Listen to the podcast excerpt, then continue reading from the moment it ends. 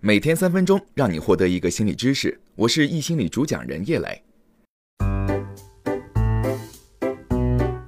我们有的时候呢，会听到有些人说他们有脸盲症。脸盲症到底是一种怎样的体验呢？用一句歌词来形容呀，就是我好像在哪里见过你。在说脸盲之前，首先了解一下我们是如何识别面部的。首先，大脑的颞叶梭状回面孔区对面孔有反应偏好。这个脑区可能与面部识别有关。其次呀，在我们大脑后部的枕叶面部区，可能也扮演着重要的角色，负责分辨看到的是不是人脸。最后呢，颞叶里的颞叶上沟能够对被观察者的表情变化和视觉角度变化做出反应，比如说像害羞、悲伤、大笑、变态。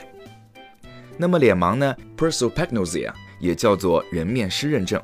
指的是不能够直接归因于智力功能退化的面孔识别能力缺陷。全球呢有百分之二到三的人呀患有这种感知缺陷。他们并不是记忆力差、智商低、眼神不好、高贵冷艳、作死、傲娇，或者是 nobility。要知道，人们识别面部的能力在十到二十岁急速上升，二十多岁的时候缓慢进步，在三十到三十四岁时达到了顶峰，平均能够达到百分之八十三的正确率。所以。正确率如果在百分之六十以下的大龄同学们，请你们注意了。脸盲呢有两种表现：第一，看不清别人的脸；第二，看到人脸，但对别人的脸型失去了辨认能力。那么问题来了，这些小伙伴的日常是怎么样的呢？嗯，比如说六亲不认，甚至记不得镜子里自己的模样，每天都在疑惑：嗯，我是不是又帅了？或者是依靠局部特征来进行记忆。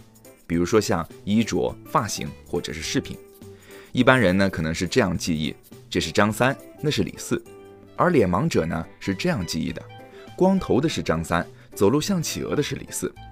但是呢，他们基本能够辨别面部表情，并且对于面部美丑的判断也与一般人一致。也许这时候你会问：为什么会有脸盲呢？这里的原因啊有先天和后天两种。脸盲有遗传倾向。这可能是由于一个基因突变引起的。如果父母当中有一方患有这种感知障碍，孩子的患病率为百分之五十。后天性的脸盲大多是由于外伤、中风或者是大脑疾病引起的。面孔识别能力可能像一个连续的光谱，最低的一端是人面失认症，举目皆是陌生人，转身四顾心茫然；最高的一端则是超级识别者，即便相隔多年，也还是恍如初见。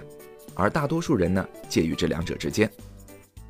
好了，那么今天呢，我们就分享到这里。恭喜你又完成了一次三分钟碎片时间的学习。这里是易心理三分钟心理学，我是叶磊，我们下期再见。